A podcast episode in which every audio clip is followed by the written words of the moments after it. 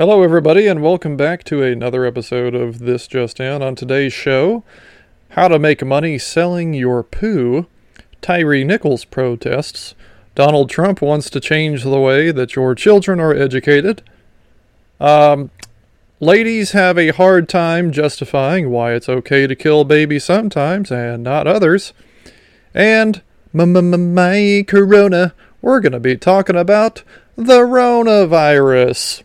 You just thought we were done talking about it. Oh no. Oh no. All that and more on today's episode of This Just In. Now, um, so, first off, how to make money selling your poo. Um, I have heard of making money selling your semen and your eggs, but I have never heard of money making money by selling your poo. Um, so you can make up to 180,000. The, the, news article I'm reading from the Penny Hoarder. Um, I don't know when it was. Re- oh, November 28th, 2022. Okay, so a few months ago. How to make up to $180,000 a year selling your poop if you can stomach it. That's funny. If you can stomach it, and get it because poo comes from your stomach. Um, so apparently, uh, you can shit in a Ziploc bag and mail it into um, this place, and then they will send you money in the mail. Uh, that's actually not how it works at all. Um, it says, How much money can you make? Really? Because, you know, they say, like, you know, you can make $180,000 a year selling your poop, and that's like on the most like extreme case. But I'm thinking, I, I, saw this article and I was like, shit, even if I, shit, literally, even if I just made like a third of that, like $60,000, I would be good with, with, with just that. So how does this work? Also, how do you file this on your taxes? Like, is this tax exempt? You know, do you have to claim? Do you have to? Do you have to pay taxes on uh, money you make from selling your shit? And if so, is is that like a write off? Like, do then can you like write off the food that you had to buy to make the shit? Like, if I go to the grocery store, I had to buy food to make the shit. I had to eat the food. I had to cook the food. I had to use energy. I'm thinking, you know, if I'm going to pay taxes on the back end after earning the money, uh, I should at least get to write off uh, the expenses that I had to incur by um, cre- through the creation of said poop. I think that that's only fair. Uh, every time you poop, you might be flushing money down the toilet. It's true. Some medical companies will pay healthy donors for their stool. Uh, healthy. What's healthy? Uh, I thought everything is healthy these days. Even if you're obese, that's healthy, right? Uh, depending on the company, the poop is then used for microbiome studies or in treatment of patients with Clostridium difficile, a bacterium that causes infections of the colon. So they want you to shit out your Clostridium difficile so that they can study the Clostridium difficile and um, I guess learn how to kill it so that it doesn't uh, hurt your butthole. Uh, how much money can you make? Human Microbes pays $500 per stool donation. So if you poop daily and send it, you could net up to $180,000 per year. Well, maybe you can actually send it. I thought you couldn't. I was just being a silly person. Uh, but maybe you can send it in. Let's keep reading. Uh, Good Nature offers $25 to $75 per visit and up to $1,500 per month. Okay, wait. Up to $1,500 per month. Okay, that doesn't add up. 1500 times 12. 1500. That's 18,000, right? Yeah, it's eighteen thousand. Where'd they get one hundred eighty thousand dollars from? Was it one hundred eighty or was it eighteen? No, it says one hundred eighty. The headline says how to make up to one hundred eighty thousand dollars. And now they're saying they'll pay you a maximum of fifteen hundred dollars per month. Well, in in any case, I would still take $1,500 a month for doing something that I'm already doing. Um, if only I could, you know, make money donating sperm, which I actually tried to do. Actually, back in college, I tried to, to I applied to be a sperm donor because I was broke and I needed money. And I was like, well, I'm doing this anyway. So uh, so I applied. I, I, found this website. I went online. I applied, and they rejected me. Uh, and I think the reason they, they they don't tell you why they reject you, but I think the reason why they rejected me was because there's a little section where it asks about like family health history, and because I'm an absolute idiot, I was honest. Um, and I and I disclosed my well, I had like a great uncle who had prostate cancer. And I've had a few ladies in my family that, that have had breast cancer. And so they specifically ask like about that prostate cancer, breast cancer, stuff like that. And I put yes. And then you have to like explain, like, well, what do you mean? And uh, I think that's probably why.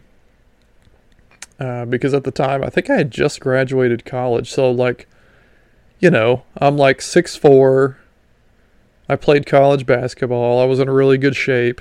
You know, um, I was college educated.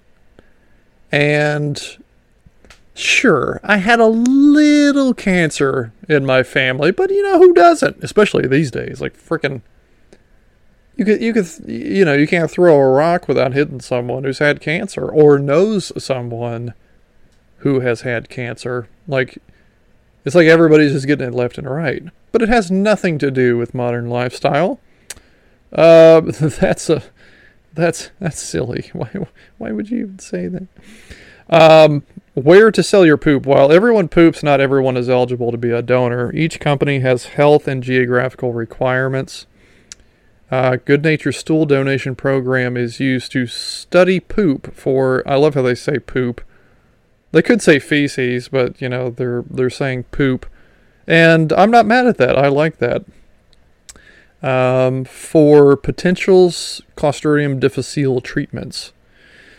Is this bacteria that big of a problem? Now I'm kind of curious as to like what this bacteria is all about. Like now I want to know I mean, I have a degree in biology, so like I know a little bit about bacteria, and Clostridium, I've heard of it, but I want to know more about this. One second, I want to know why this is so important. I'm going to pause. Okay, so I found this article from the Mayo Clinic uh, website. It uh, says Clostridioides difficile uh, is a bacterium that causes an infection of the large intestine, or the colon, as it's also known. Symptoms can range from diarrhea to life threatening damage to the colon. That's a pretty big range. That's like, a, it could either give you the shits or it can kill you. Like, what? That's a pretty big range. Uh, ice cream gives me the shits. You know, I'm lactose intolerant. Uh, Taco Bell gives me the shits. So it's so so this bacteria can give you uh, the range is from Taco Bell to death. Uh, that that's the range for this bacteria. So uh, that doesn't really help. Um, illness from C. difficile typically occurs after use of antibiotic medications. Yes. Okay. So antibiotics. I'm glad that they said that. And so y- you know the overprescription of it. I know that this is a sidebar. I'm going to sidebar and I'm going to come back to this bacteria. But a sidebar of this is you know antibiotics. They're like a nuke. They don't discriminate. Uh, there, there's what's called broad spectrum antibiotics, And those broad spectrum antibiotics basically are just uh, the the typical antibiotics that you would get when you go to the doctor. And you think, oh, you know, uh, there's two schools of thought there. Like if you go to the doctor and and you're sick and they give you antibiotics, you th- you either think uh, bacteria are bad, and if I have them, then that means that I'm sick. Um, or you understand that there are good bacteria and bad bacteria. So if you're the first person and you think, oh, I have bacteria and bacteria are bad, and if I have bacteria, I'm sick, then you take antibiotics and it kills the bacteria, and now you're healthy again. Well, that's wrong. Uh, because, uh, uh, or, well, let me say the second part, or you're the other person and you know that good there's good bacteria and there's bad bacteria and the you, you might assume that the antibiotics only kill the bad bacteria and don't actually kill any of your good bacteria. Uh, what, you might be surprised to know is that, well, first of all, not all bacteria are bad. In fact, uh, most of the bacteria in your body are beneficial or at least neutral microbes that play a very important role in your digestion of your food. There's a lot of food that you wouldn't be able to eat at all if you didn't have these bacteria in your gut. Um, and second of all, uh, antibiotics don't just kill the bad bacteria. Okay, they also kill the good bacteria. Um, and you got to think of like your your gut biome as like an ecosystem. And when you take predators out of an ecosystem, it allows the prey to overpopulate. And when you take the prey out of the ecosystem, it causes the predators to starve. So basically, you have a whole giant universe, this ecosystem going on inside your very body to the bacteria that are in your gut. Um, your body is their entire universe. Uh, they are suited specifically to live in your body. They can live elsewhere, possibly in the intestines of other animals. But my point is, is that they live in digestive tracts, right? And so um, these bacteria have their own little world going on, and they've all found their niche in the ecosystem, and they've all maintained this this uh, this balance where you have a nice balance of predators and prey, right? Because you need both. You can't have all of one and none of the other. But then whenever you take these antibiotics it basically just nukes everything and and whatever's left over has now all this room and all these resources to just overpopulate like crazy and then your body feels weird for a while and until that balance in the ecosystem is restored because they will eventually reach uh, a point of equilibrium where they're all like back in balance again but uh, for like a week or two there, you know, your digestive tract is going to be kind of messed up. And that's why when you take antibiotics, they can sometimes uh, give you upset stomach or, or diarrhea or whatever. So, um, anyway, the. Um, when when they give the antibiotics, apparently it creates conditions that are conducive for this bacteria to overpopulate and start to cause problems. So only take antibiotics like if you have an infection and it's bad and like you have to. Otherwise, you should I mean antibiotics really aren't necessary. Your body can deal with the bad bacteria. It knows which ones are bad. It can go kill them on its own. You don't have to add antibiotics because all you're going to do, not the broad spectrum ones anyway, uh, the broad spectrum ones will just nuke everything. They kill the bad and the good. So just you know, try to uh, not just de- defer to um, always taking antibiotics like as soon as you feel any sort of illness. Um, let your body handle it. You'll be better off for it. Anyway, uh, let me see. Um, in the United States, about 200,000 people are infected annually with C. difficile in a hospital or care setting. These numbers are lower than in previous years because of improved prevention measures. Uh, yada yada. I want to know why it's so bad. Okay, symptoms. Here we go. Mid to moderate infection. The most common signs and symptoms of mild to moderate C. difficile infections are watery diarrhea three or more times a day for more than one day, or mild abdominal cramping and tenderness. Okay, so that's mild to moderate. Basically, you got the shits. Uh, severe infection, watery diarrhea as often as 10 to 15 times a day. Good lord. Abdominal cramping and pain, which may be severe. Rapid heart rate, dehydration, fever, nausea, increased white blood cell count, kidney failure, loss of ap- appetite, swollen abdomen, weight loss, blood or pus in the stool.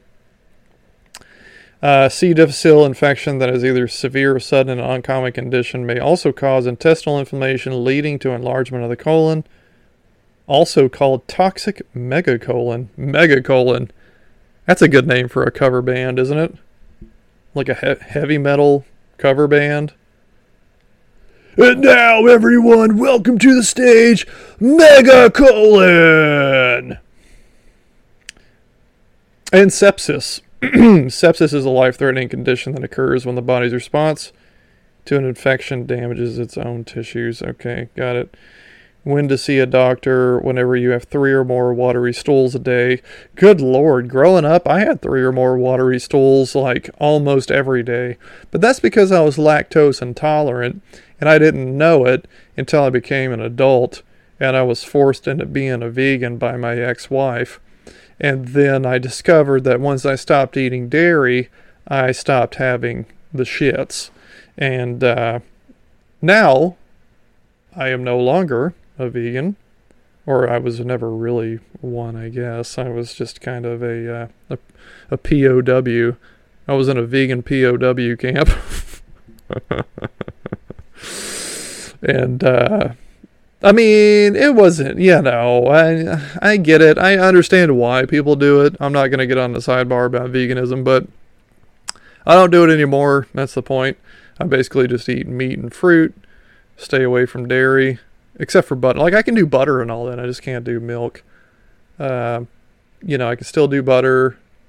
Um, I can still do eggs. You know, I can still do all. You know, most everything. It's just cheese and milk I have to stay away from. But you know, they make lactase-free milk now, and so I, I drink that. So really, it's just cheese. They don't have lactase or lactose. Sorry, they don't have lactose-free cheese.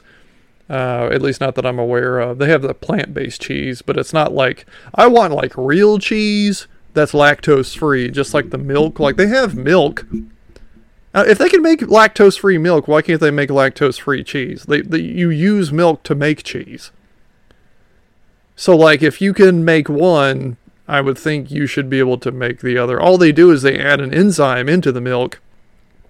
It's called lactase it's an enzyme which breaks down lactose, which is a big sugar molecule that your body can't digest unless it gets cut in half by this lactase enzyme, which people who are lactose intolerant can't produce. And so that's why uh, all they do is they take regular cow's milk, add in the lactase enzyme, it breaks up the lactose before you drink it, and by the time it gets in your body, it's already been broken up. It's no big deal, right? So, like, if they can do that, surely they could be able to make some lactose free cheese. Get on it, people. Make me some lactose free cheese so I can start having real pizza again. Because this fucking plant based cheese is bullshit and it doesn't melt right.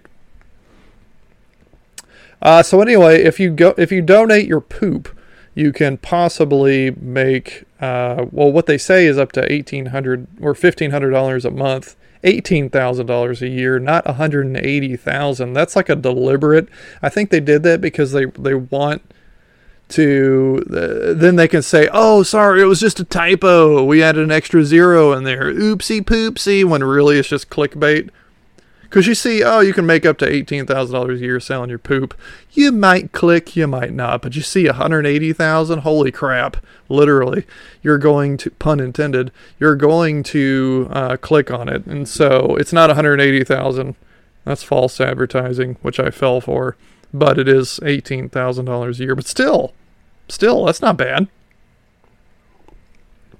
Um, I'm drinking whiskey, by the way. Today's episode is brought to you by fucking what is it called? Evan Williams. you can tell I've had a little bit because I forgot what it was called. It's really good stuff. um, so you're probably wondering, okay, well, Justin, this is all great news. I really want to sell my shit for money. How do I do it? Well, I'm way ahead of you. So there's a website. You go to the website, you put in your information, and then there's a health survey. So I'm on the health survey now, and I'm going to scroll down, and we're going to go through this together, okay? Uh, have you smoked Tabasco? Tabasco. Have you smoked Tabasco in the past 12 weeks? no, but I've eaten it. Uh, do you smoke Tabasco? Um, have you smoked tobacco in the past 12 weeks? Uh, no. Are you able to donate three or more times a week? Um, I can donate as much as you can handle, sir. I am very regular. Uh, do you have, on average, uh, more than three bowel movements per day? More than three? Oh, I mean, sometimes. Typically, it's like. Typically, it's exactly two. Like, I have a nice morning one you know, you wake up. I don't really eat breakfast, uh, not during the week anyway. But you know, you wake up, you have your morning coffee, then within like 45 minutes, uh, you're prairie dogging. Uh, so that's like my first one. That's my morning poo. And then I typically have like a mid afternoon poo, like after lunch before dinner and then I don't have another poo, and then you know it all builds up until the morning, and then I have my morning poo. So I'm like a two to three. I'd say two and a half on average. So I would say on average, no, I do not. Um, but let me know how often you poo. I'm very interested. Email me thisjustinbox at gmail.com. Thisjustinbox at gmail.com. Um, have you or your first degree relative ever been diagnosed with inflammatory bowel disease? Uh, my brother has, but I'm going to just say no so that I don't suffer the same fate of being honest like I did back in the day when I was trying to donate sperm. Uh, have you ever diagnosed or taken medications? Blah, blah, blah. Have you ever had major abdominal surgery? Have you ever had any type of cancer? Do you suffer from constipation? In the past year, have you received a transplant? Have you traveled outside of the US or Canada in the past three years?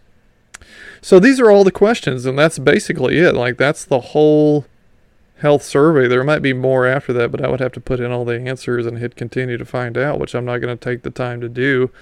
Uh, but my point is, is that you can get an idea of what the survey is like and uh, maybe you can make a little extra coin on the side, like a nice little side hustle.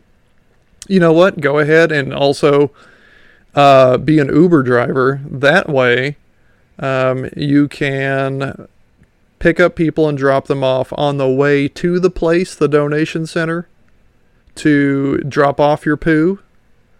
Uh, make some money on the way there. Drop off your poo. Make some money there. Pick up some people on the way back make some more money. You see where I'm going with this? It's the new gig economy, everyone. Um, why why would someone uh, other than the Clostridium difficile? There's another reason why uh, keeping poo is important. If you just th- if you thought that we were done with poo talk, I'm sorry, uh, we're not. I got a little bit more to talk about.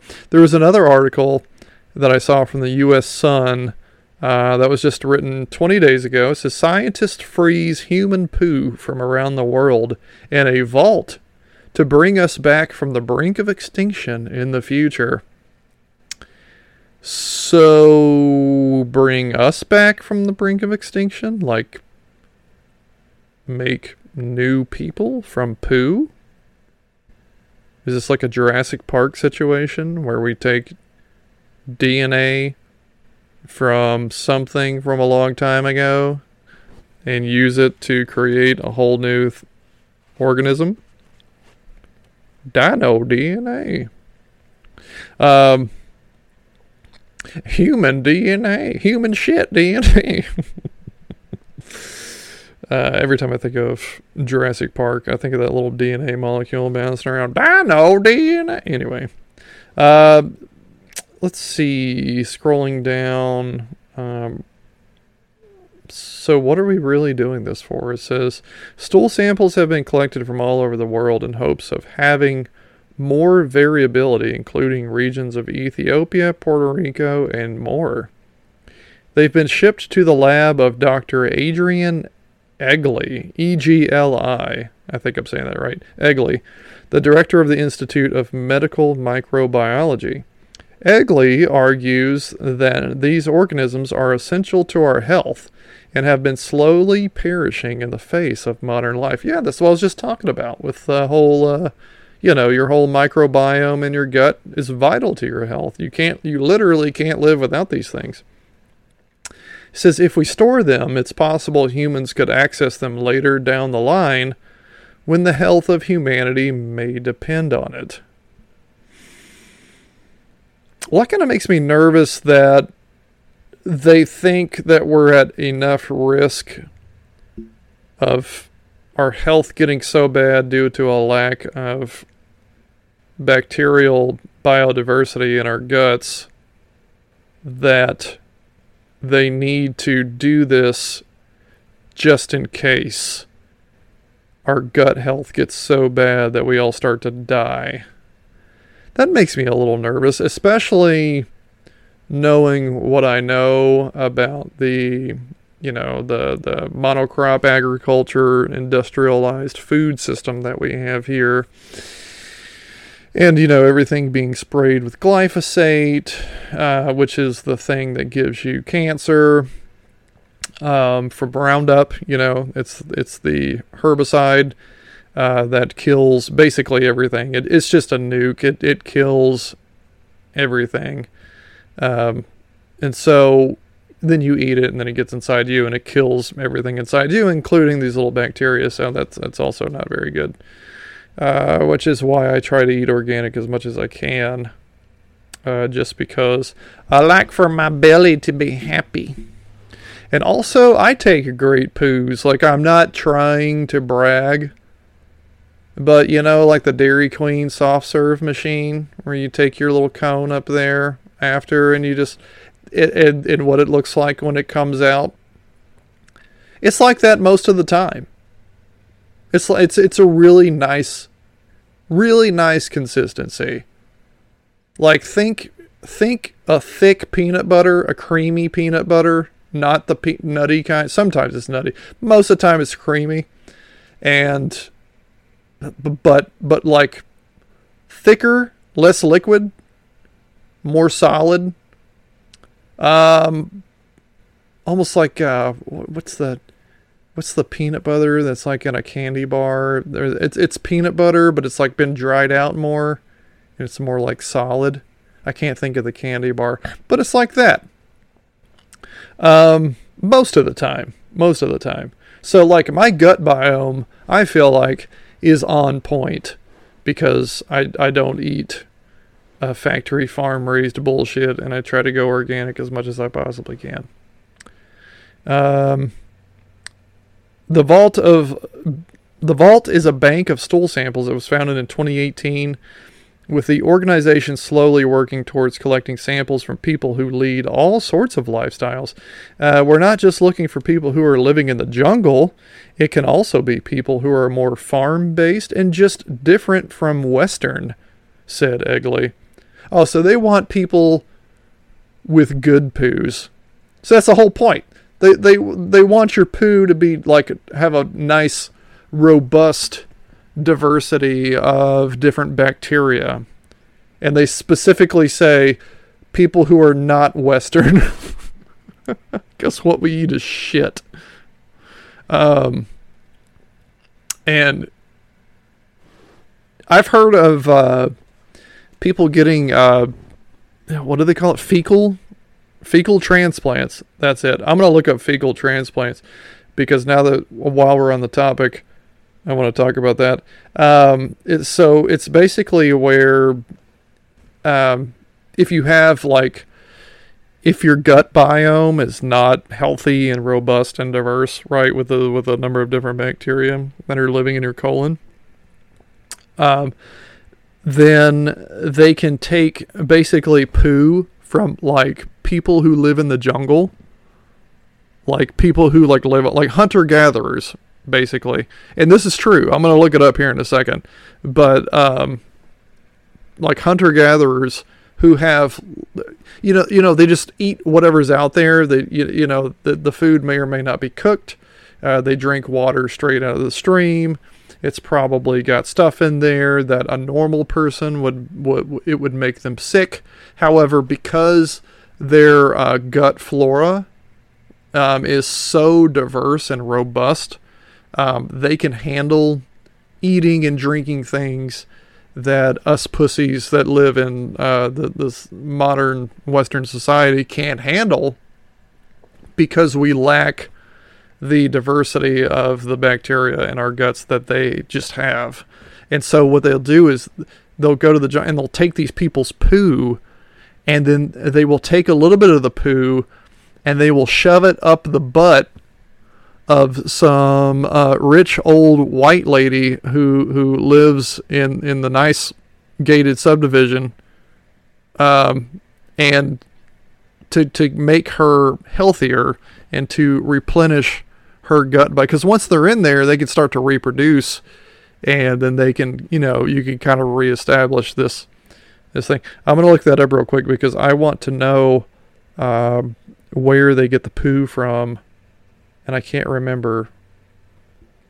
Okay, so I found this article uh, from John Hopkins uh, Medicine website. Um, it says, What is a fecal transplant? A fecal transplantation is a procedure to collect feces, also called stool or poop, from a healthy donor and introduce them into a. Uh, it's like we don't know what it's called.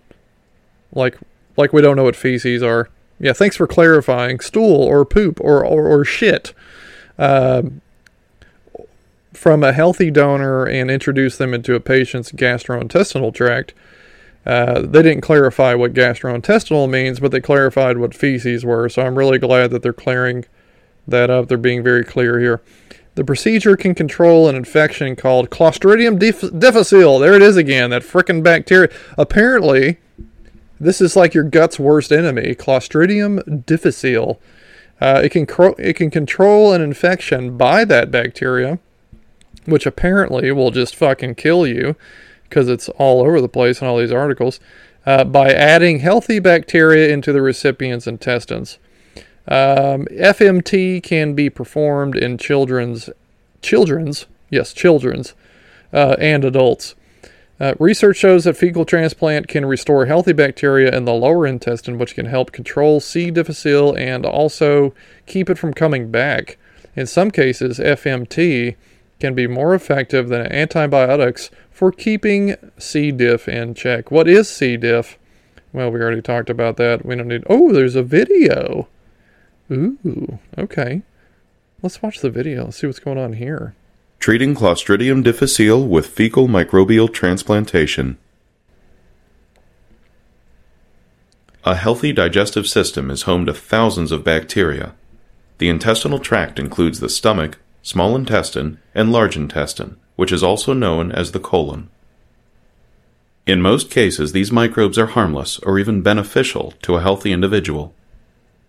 However, Conditions that require treatment with antibiotics can kill off many of the good bacteria in the colon, ah, allowing the bad bacteria, I know what I'm talking about. difficile, to take over. Uh huh. You get rid of the predators, the prey Toxins overpopulate, released don't by they? Clostridium difficile can damage the lining of the colon, a condition known as Clostridium difficile colitis. I'm very proud of myself that I knew that. Clostridium difficile infection can lead to life-threatening complications, such as toxic megacolon, where Ah. the colon becomes dangerously enlarged. Everybody, welcome to the stage, Toxic Megacolon. Clostridium difficile is normally treated with a course of antibiotics, but recurrent infection occur in between 20% to 60% of patients after an initial episode. Well, the yeah, standard treatment for a recurrent infection is antibiotics, Oh, yeah, but in cases where this fails, the thing there that is a new made it happen in the alternative first treatment. place.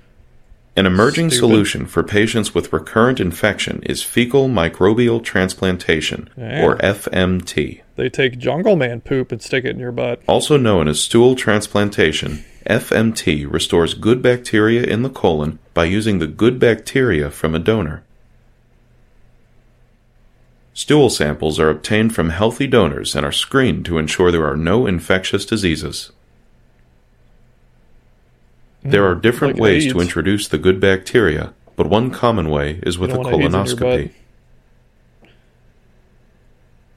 First, the stool is prepared by blending it with normal saline, which is a saltwater solution. Okay. Now Using a it's getting interesting. colonoscope, this mixture Oh, yeah. can be applied to the entire length of the colon. So they have like an animation of like a Roto-Rooter going like up into Studies have shown that over 90% of patients treated with fecal microbial transplantation are cured with no significant side effects reported to date. Please speak to your doctor about fecal microbial transplantation if you are considering this treatment. See, there you go. Take jungle man poop, stick it up your butt, and you'll be good. You don't need to take those antibiotics. Screw big pharma. Just here's what we do. Here's what we get. We, we, we fly down to Papua New Guinea. We go to those jungles where it's got those little villages of people that have never seen a white man, and we, we, we kidnap them. We kidnap them. And then we bring them back here and we well, and then we force them to shit into cups.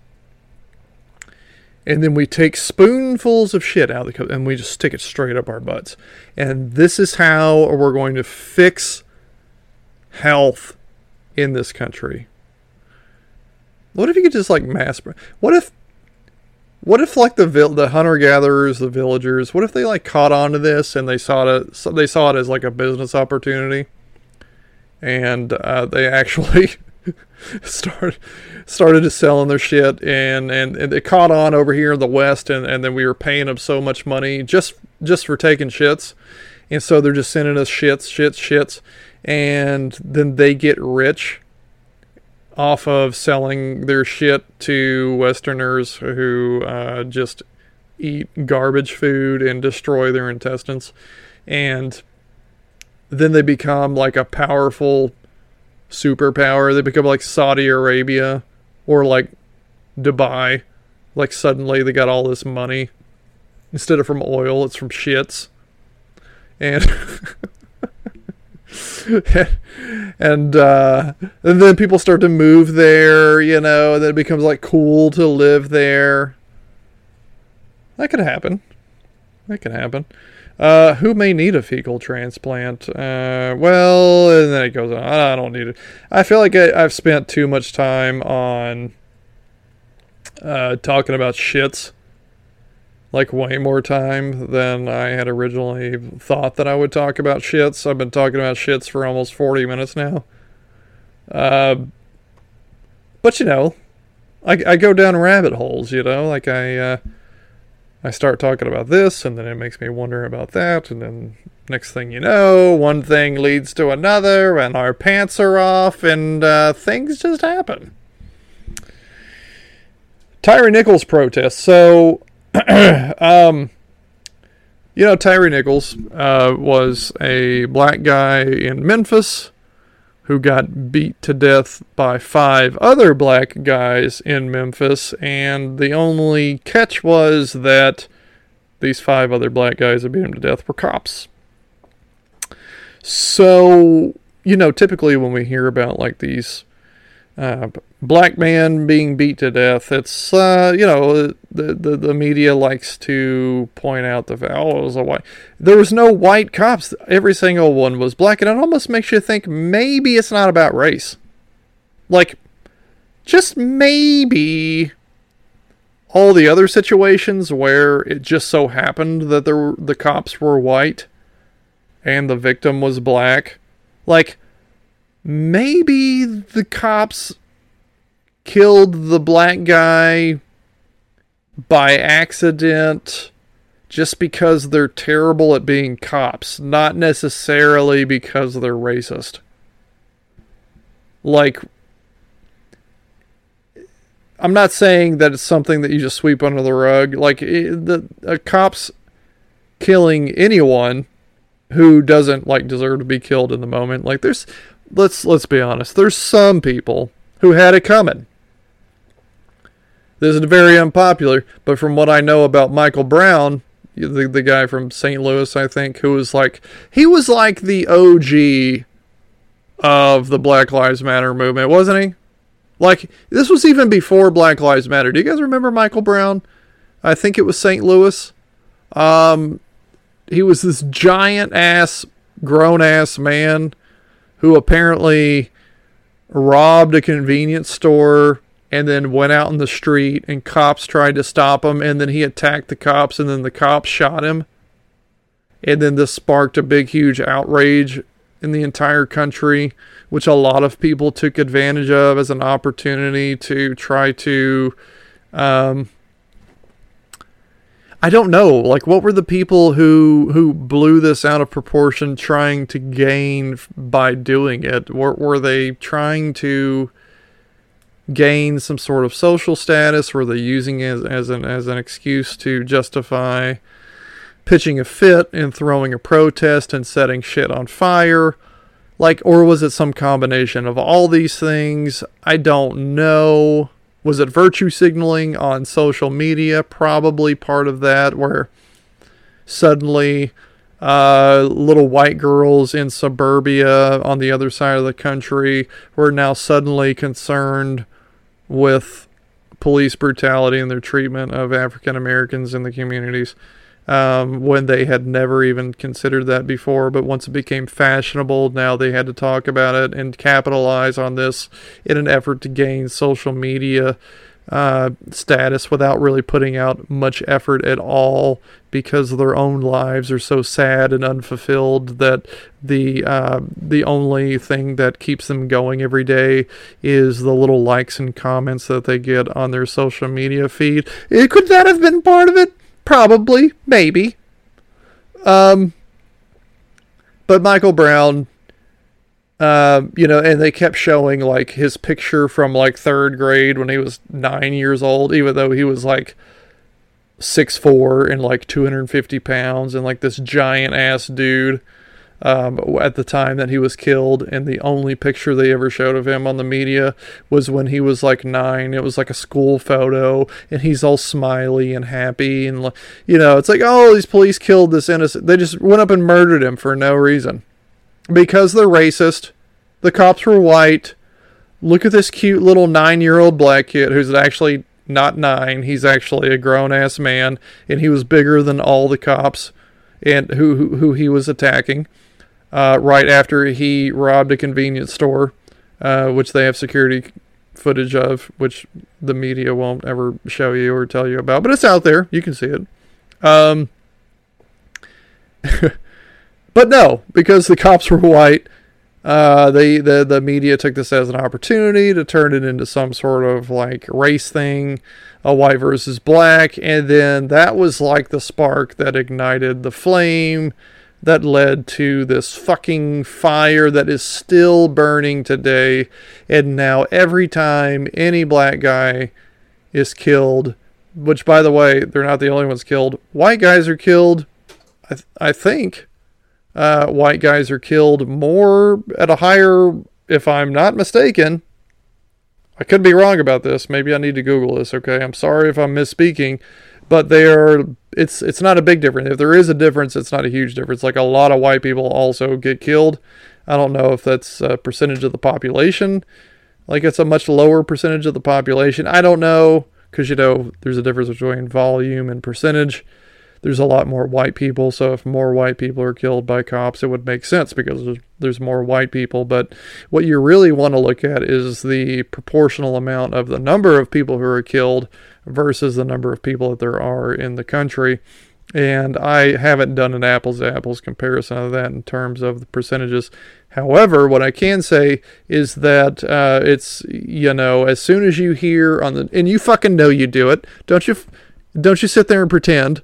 You know as soon as you hear about uh, the uh, on the media, on the mainstream media, of a black guy who got killed by the cops you instantly jump to innocent black guy, evil white racist cop. You do. You know you do. You know how I know you do? Because I do. And I'm a fucking straight white male. I'm a straight white male who is actually like very um I I, I I'm not I, I don't quickly just believe whatever them I'm skeptical. That's the word I'm looking for. Shit, sorry. Too much whiskey. I am skeptical. I'm a natural skeptic and I don't just believe when I'm told especially by the mainstream media. But whenever I hear that, that's immediately where my mind goes because we've been trained to think that way because that's what we have been beat over the head with for so long. However, in this case, then this happens. And now it's not uh, white cops that killed a black guy. It's all. Bl- There's five of them, and all five are black and they beat this guy to death. And I don't know anything about the situation. I don't know whether he deserved it because like, you know, you think think about this. Okay. What could he have done right before he was beaten to death that would have justified him being beaten to death? Like there are things that would justify you being beaten to death. Like raping a child. I know that's harsh, but that's the point. Like I, that is something that is so egregious that like no one would be upset if you were beaten to death by cops because you were caught doing that. That's that's not something that people would be upset about. But you don't need to hear the reason why. Like you don't you didn't hear the reason why. You didn't know what happened right before that. All you knew was black guy killed by cops. You immediately jump to evil white cops. Then you find out the cops aren't white, and then your brain goes through this thing where like, oh, uh, it, but it sh- does not compute, and and and now you're thinking, okay, well, what did this guy do? I don't even know what he did. I'm not gonna I'm not gonna lie to you. I've not looked too deeply into this, but like, I doubt he raped a child. I doubt he I doubt he deserved to be beaten to death. I highly doubt it. Okay? Whatever it was he did, it was of, like a very high probability that whatever it is that he did right before he was beaten to death probably did not warrant a beating to death. Okay? So um, but how does the public react? Well, they protest. Of course they do. Oh, they're protesting. And not just in the place where it happened, and not just against the cops where, or the police department where it happened. Not just against them, but fucking like nationwide. And this is some shit I don't understand. I don't understand the nationwide protest about something that happened in Memphis. Not to say that people shouldn't be upset about it, but just just listen to this clip um, and then you'll understand what it is that I'm talking about. This meeting of Tyree Nichols has sparked protests across the country, including here at home. Yeah, demonstrators took to the streets of Los Angeles again today, the second day in a row, to protest uh, the pr- police brutality. Eyewitness News reporter Leanne Suter is live with the latest tonight for us. Very Leanne. clean delivery. Michelle and Jory, so much anger and outrage, as you said, again, sparking protests over the brutal beating death of Tyree Nichols. Several popping up today here in Los Angeles, including one tonight in Hollywood. Just take a listen. Yes, this is in Los Angeles, on the opposite side of the country. This is where the protest is happening.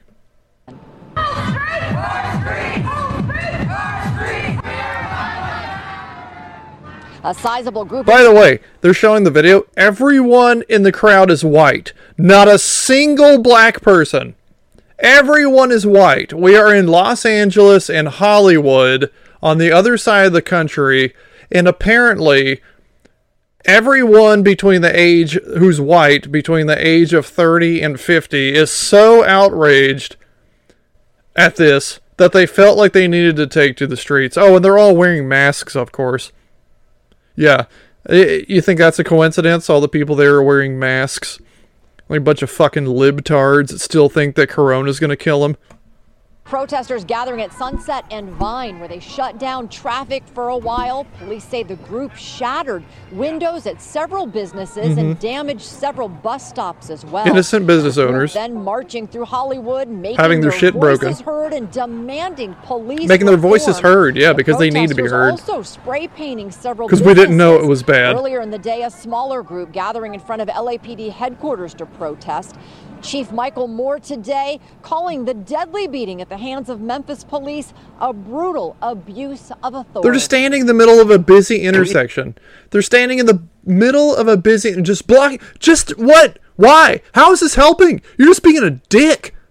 There's just this people just trying to like get to work or get home from work, and you're just blocking the intersection because you need to virtue signal so you can do it for the gram and post on social media and earn brownie points that aren't going to result in anything, fucking any tangible improvement to your life.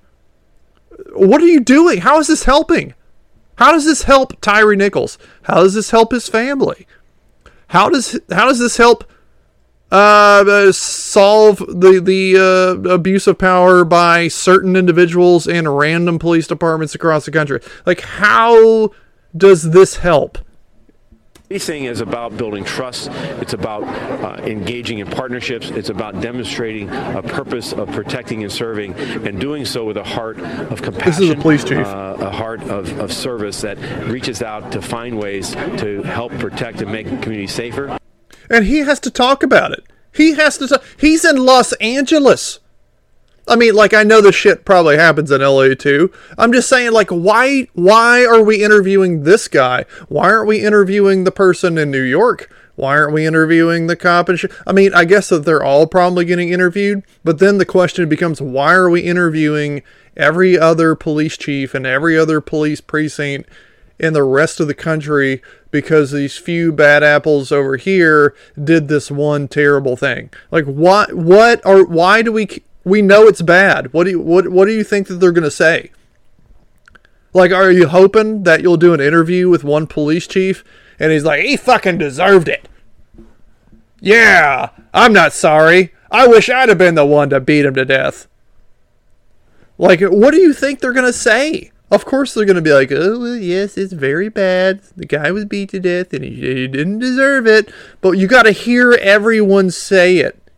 I got to hear you say it. I got to hear you say it. I got to hear you say it. Can't we just like understand? Can it just be implied that we all know that this is bad? And if and when someone has something contrary to what we already know, can we just interview that guy? Like, I want to see the interview with the sheriff who's like, hell yeah, if I'd have been there, I'd have done it myself. Woo, I'm proud of them boys. Woohoo! And notice the voice I'm using. Notice the voice I'm using is of a southern redneck white guy. Why is that? It's because I've been fucking trained. I've been trained to think that that's what it is. And in fact, as we as we now have evidence of, that's not even them. But yet here I am still doing it saying that.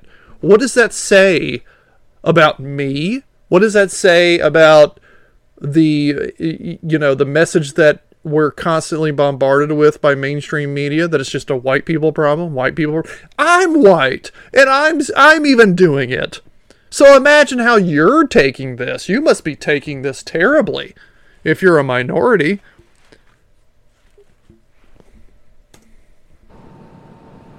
Now, this was the damage last night to LAPD headquarters after protesters yeah. defaced the building. They're spray painting. A group of protesters spent several hours outside the headquarters. Cops there. kill. Like police say the it said LAPD, peaceful, a handful did and and then underneath that they said kills people. Cruisers. Uh, no one was arrested. Oh, and there's some random late. Oh, this is classy. I wish you could see this video. It's some random lady who just took something and just like pushed it over She's just casually walking by. No need to do this. She's just taking it and she's like trying to push it over and she can't push it over. And so she just keeps trying and keeps trying and finally she like just gets it to like very casually just fall over. It doesn't do any damage. It doesn't It's like one of those like gate those metal gates that they put up real quick to like kind of like when you go to like a big public event or something and they want to like snake you through a line leading up to the beer stand and they don't want you know so they just kind of snake you through and they put up those like temporary little medical metal barrier type things that look like gates. And uh, that's what it is. It's just out there on a sidewalk and she's just like pushing it. She's like eh, and then she can't do it and so she tries again she's like eh eh, eh, and then she tries real hard, and then she put, and then it just kind of like very lazily just kind of lays over, just like And then and then she just kind of slowly walks away. Like, was that necessary? Do you feel better, you fucking crybaby? Word of any arrest or nothing as violent as they saw last night. Certainly a lot of antagonizing the police officers, but no serious altercations happening. We're certainly hoping it will remain peaceful throughout the night tonight. Hello, I'm Mark. Golly. I mean, it's just so stupid and and you know this is not about helping the family. Like the mom of the guy even came out and she was like, "Listen, stop burning stuff. Stop setting cop cars on fire. Stop breaking windows. Stop attacking people. She said, That's not what my son stood for. She said, If you want to protest, do it peacefully. There was a video. I wish I had the video. Um, maybe I could look it up. Hold on. Give me one second. I'll look it up. I'll just like let you hear it for yourself. One second here. Hold on. Let me pause this. Okay, here we go. I found it. Uh, first of all, I'd like to say um, thank to thank each and every one of you for being here to support my son.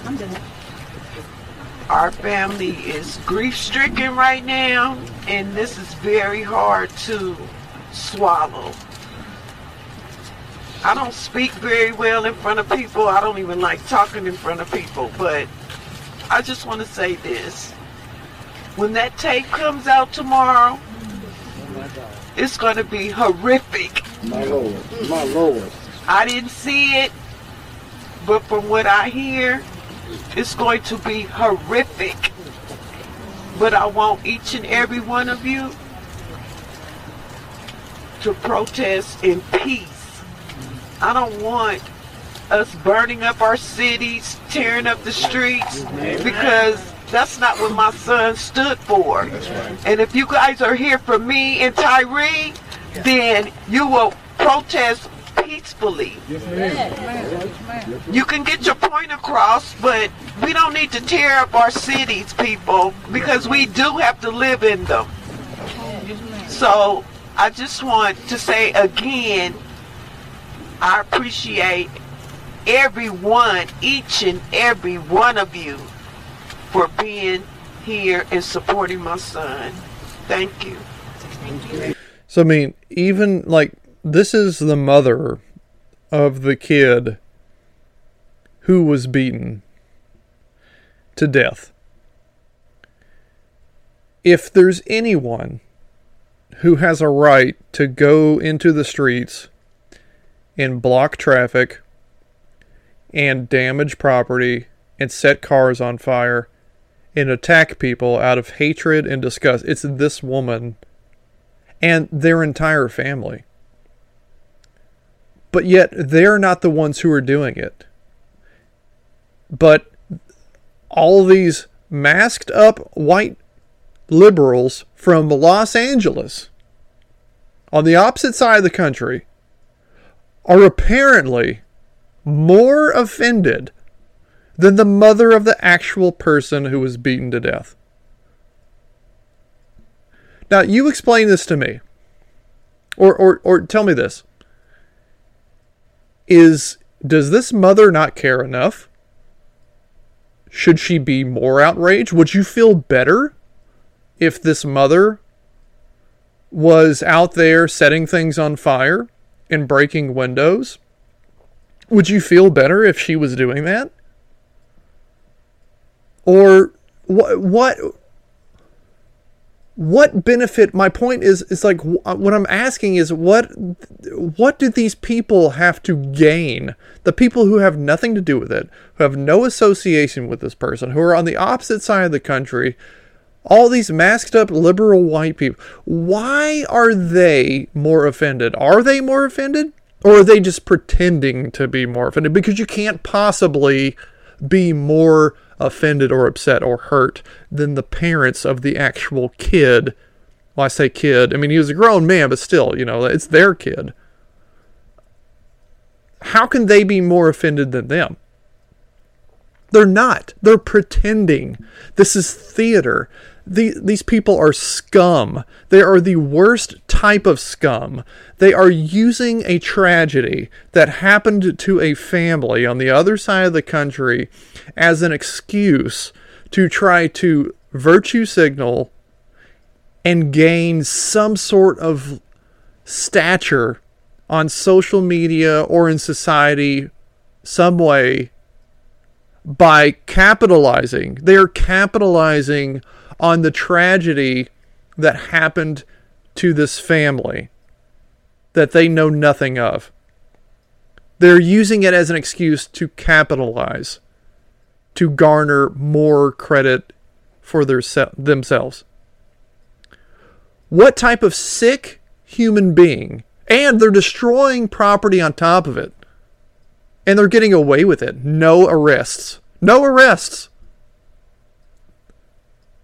These protesters who have no skin in the game, who have nothing of interest, who they they regardless of what like so so tell me this like I don't understand. If they had done that without it being a protest, like had had this not happened to this poor unfortunate man, young man who seemed to be a, a good person from everything that we can tell, had that not happened to him, and these people had gone out into the streets and set shit on fire and broken windows and blocked traffic,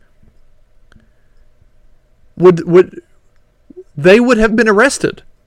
They would have been prosecuted. But because they're doing it in the name of this guy who they they have no association with, they're somehow exempt from any sort of legal repercussions that may come as a result of their actions. How does that fucking make sense? Explain that to me. I don't understand.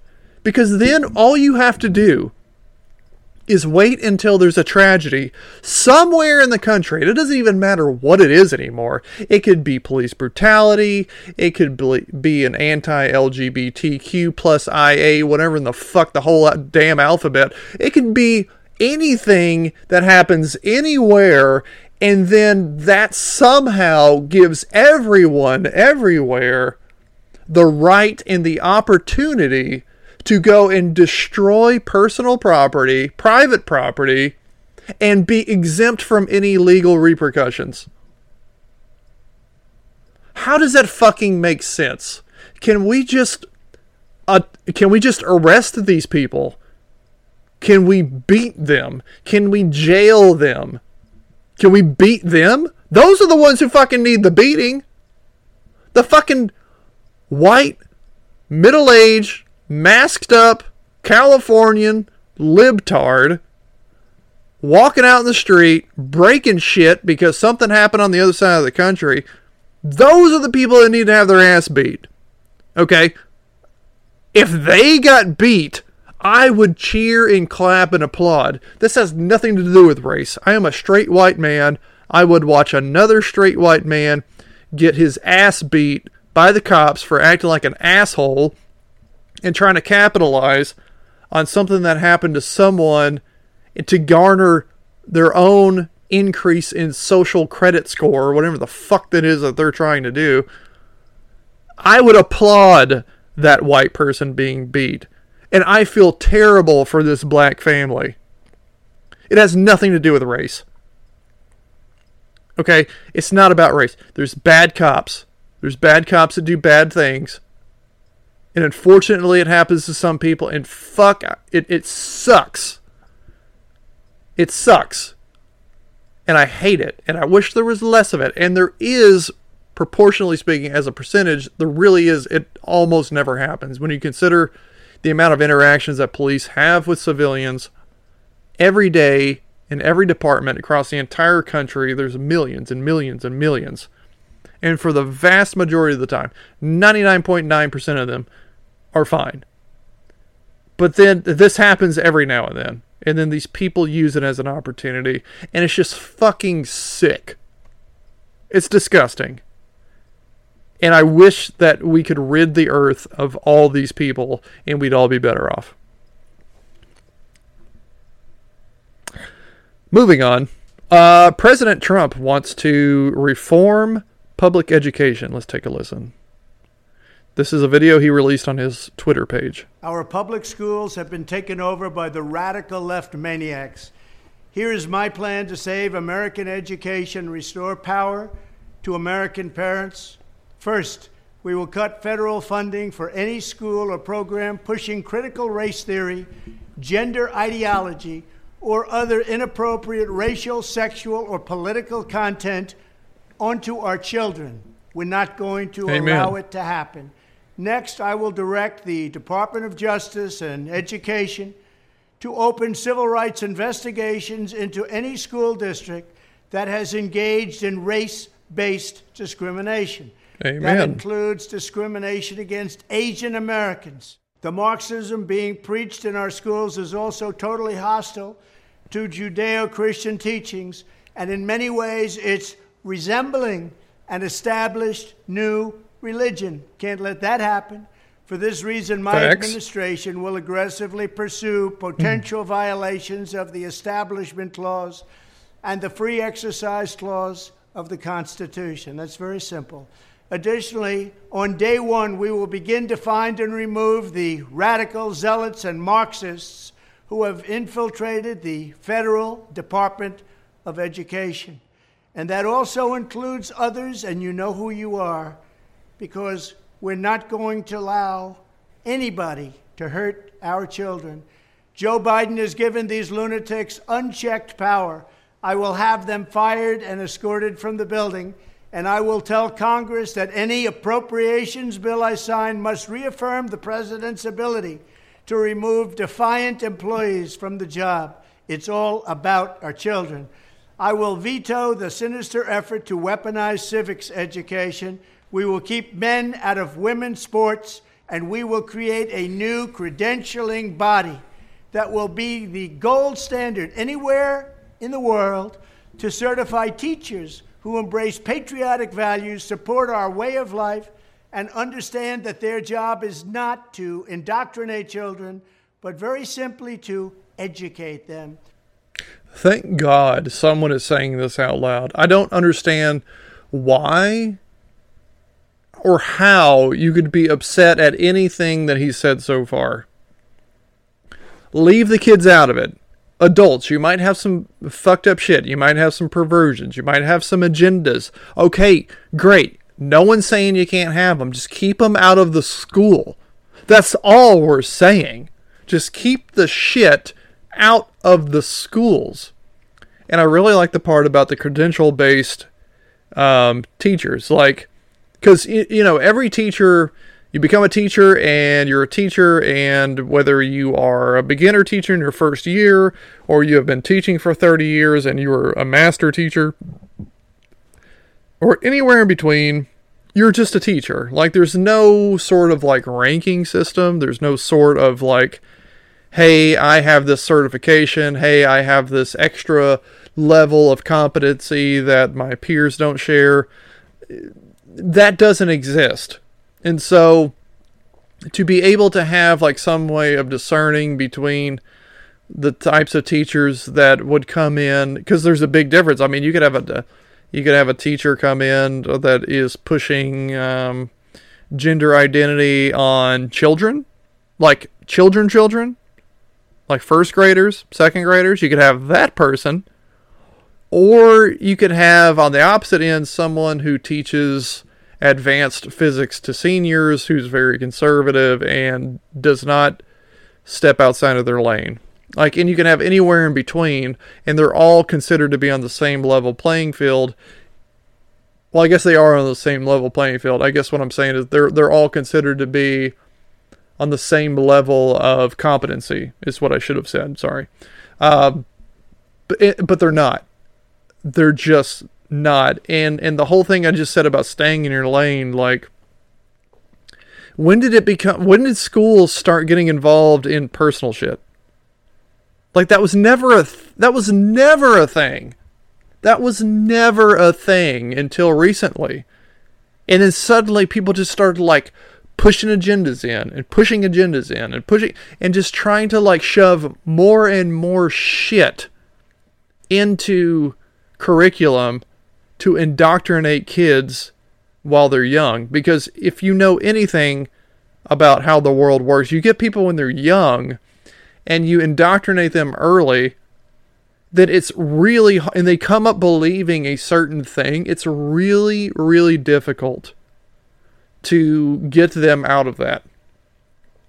Like people who grew up in a cult. You know there's like babies that were born like in a cult.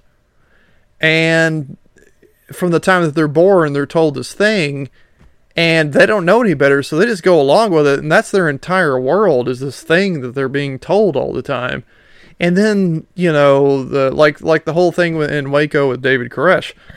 there were kids who were born in the compound, and if you had talked to them at the time, they would have told you whatever it is that the cult had indoctrinated them with. But then they get older, they get out in the world, and then they reflect back on it. And then they come out with a documentary. I can't remember what the documentary is or what it's called, but I watched it. It was about the whole uh, the, situation that happened in Waco with David Koresh at his compound with his cult, and uh, the the people that were the, the kids who grew up in that they're adults now and they're talking about this on a documentary, and they're talking about how their entire view of the world was just shaped and molded by these people who told them these things when they were young, and how hard it was to get out of that. And and and this is this is this is the agenda. This is the goal. This is the goal of the people who are in power i don't know who these people are. I don't know why it's so important to these people who are in power to push this agenda on kids and indoctrinate them at such a young age. I don't know what benefit there is to it. All i know is that there is some benefit and that it's happening. And, and, and it's happening at an accelerating rate and it's happening with increased intensity. I talked about this on a previous podcast where we are talking about how difficult it was for for black people and women to get not just bonus rights, but just equal rights. Just equal rights to the rest of us. They had to fight so hard for so long, and there's so many more of them than there are of trans people and of the alphabet people, there are so many more of them than there are of the alphabet people. And yet they had to fight so much harder for so much longer just to get equal rights, much less bonus rights on top of the equal rights. But now, not only do these, the alphabet people have all the rights that we already enjoy, every other person, but they already have bonus rights on top of the equal rights. They can do things that we're not allowed to do. Like, if I were to go into a school and try to impose Christianity onto kids, I would be told that I couldn't do that because it was a violation and I would be uh, disciplined for that accordingly. However, I don't know how that would work out, but it would not be good for me if I were to do that. However, one of the alphabet people can go into a fucking daycare or an early childhood education, like a first grade, second grade, third grade classroom, and push this shit onto kids. And and and, th- and then it's okay. So they already have bonus rights. They have rights that go above and beyond what we are already everyone else is already able to do and it's coming from top down and it's worldwide and it's all at the same time this is what i'm saying. There's it's coming from top down. There's somebody at the top. I don't know what the benefits are. I don't know what they're getting out of it. All i know is they're getting something out of it and it's apparently worth it enough to just fucking erode away the entire fabric of uh, of, of modern society in order to get it. But anyway trump wants to to make that stop. And I agree with him. I don't agree with everything he says, but I agree with this. Finally, I will implement massive funding preferences and favorable treatment for all states and school districts that make the following historic reforms in education. One, abolish teacher tenure for grades K through 12 so we can remove bad teachers and adopt merit pay to reward good teachers. We want great teachers in our schools. Two, drastically cut the bloated number of school administrators, including the costly, divisive, and unnecessary diversity, equity, and inclusion bureaucracy.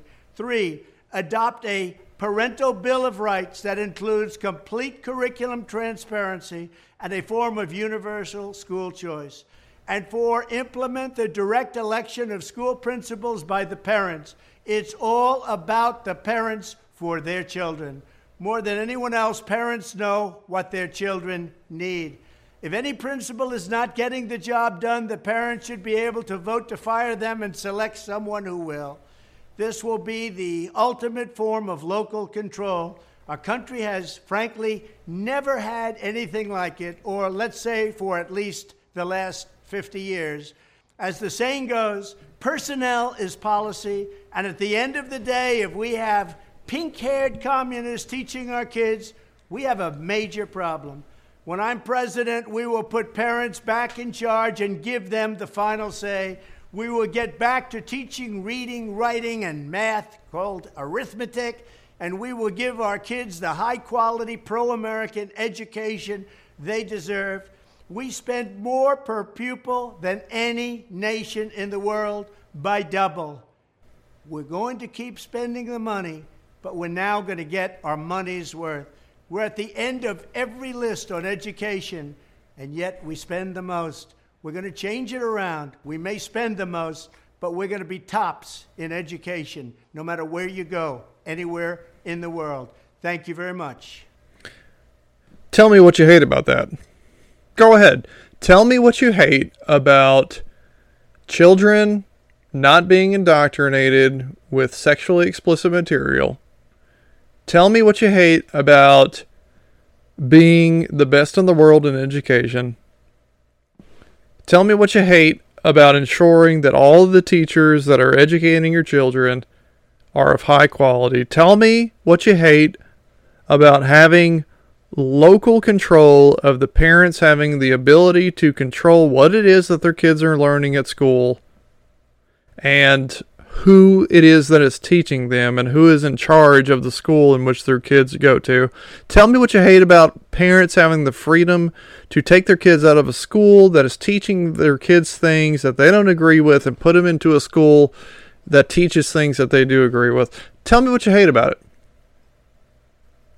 You fucking can't. Like, you can't logically do it you can probably try to pull a rabbit out of your ass and say, "Oh, well, here's this. Well, it, it, in 0.001 percent of, of of the time, there, there might be this thing that happens in extremely rare incidents where this thing might happen, and then in that case, then this may not go well if you do." Okay, motherfucker, but we're talking about the 99.99999 percent of the time. Okay, this. Tell me there this is good. What we're talking about is good here. We want good teachers. We want parents to have control over what it is that their kids are being indoctrinated with at school. We we want that. These are good things. Okay? Because if you're a parent, then you also have a say. And if you don't like it, what what's going on at this school, you can take them out of that school and you can put them in a school that you like. And guess what? Hey, hey, libtards, listen, listen, libtard, are you listening? Do, do, I know you're not good at it, but listen. If if you don't like the fact that this school is not indoctrinating your kid with gender identity bullshit, you can take them out of a, out of that school and you can put them into a school that does do that. Okay? And if that school doesn't exist because there's not enough demand for it, because there's not enough people who want that? Well, then guess what? That's the free market. That's how this works. That's a meritocracy. That's how this works. That's how things get better. You don't make things better by shoving the 1%'s agenda down the other 99%'s. You make things better by letting the people decide on what it is that they want for themselves and their children. That's how you make a better society. And and and you know what? You know what? Libtard, are you listening? Are you listening, libtard? Are you listening? If listen, no no no, no, listen. If if the people, if they send their kids to this school over here, that indoctrinates them, as you would call it, maybe, with conservative values, traditional values that uh, are contrary to your leftist agenda, if they do that and their kids turn out to be absolute retards because of it and absolutely useless and pieces of shit people that don't contribute anything to society, well then guess what? That's also the free market, sweetheart. That's all yeah, yeah, that's also the free market. And then those people, those kids won't have as good as of an education as your kids because your kids went to the good school where they were indoctrinated with the gender identity stuff. Yeah, and now they're nice rounded people that are very aware and conscientious and they're all vegan and they all are just really in touch with the planet Earth, man, and everything is great.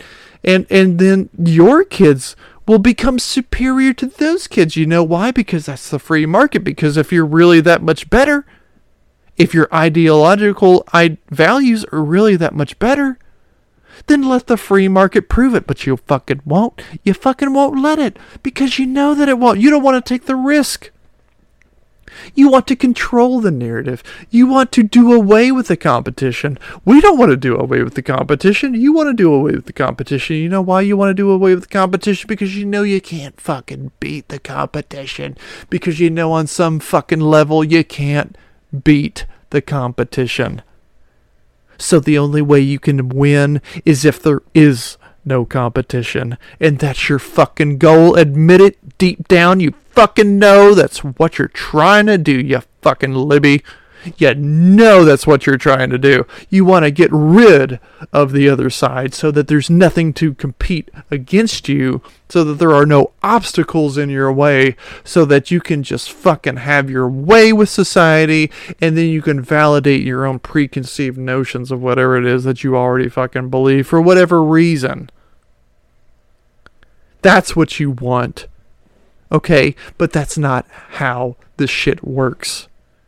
Okay, if you try to do that, if you try to eliminate the 99% for the sake of the 1%, which, by the way, isn't even 1%, the the the the, the trans the transvestite trannies transgender whatever the fuck you whatever uh, the appropriate term is i don't give a fuck what the appropriate term is but whatever that is there's you're a fraction of a percent of the total population Okay, if you all disappeared tomorrow, we wouldn't notice. That's how fucking insignificant you are, and you know it.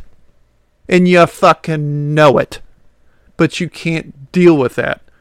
So the only way to make yourselves more valid is to take down, is to reduce the number of other people. So you reduce the number of other people, you reduce the competition, and it makes you look like you're better by comparison, but you're fucking not, and you never will be.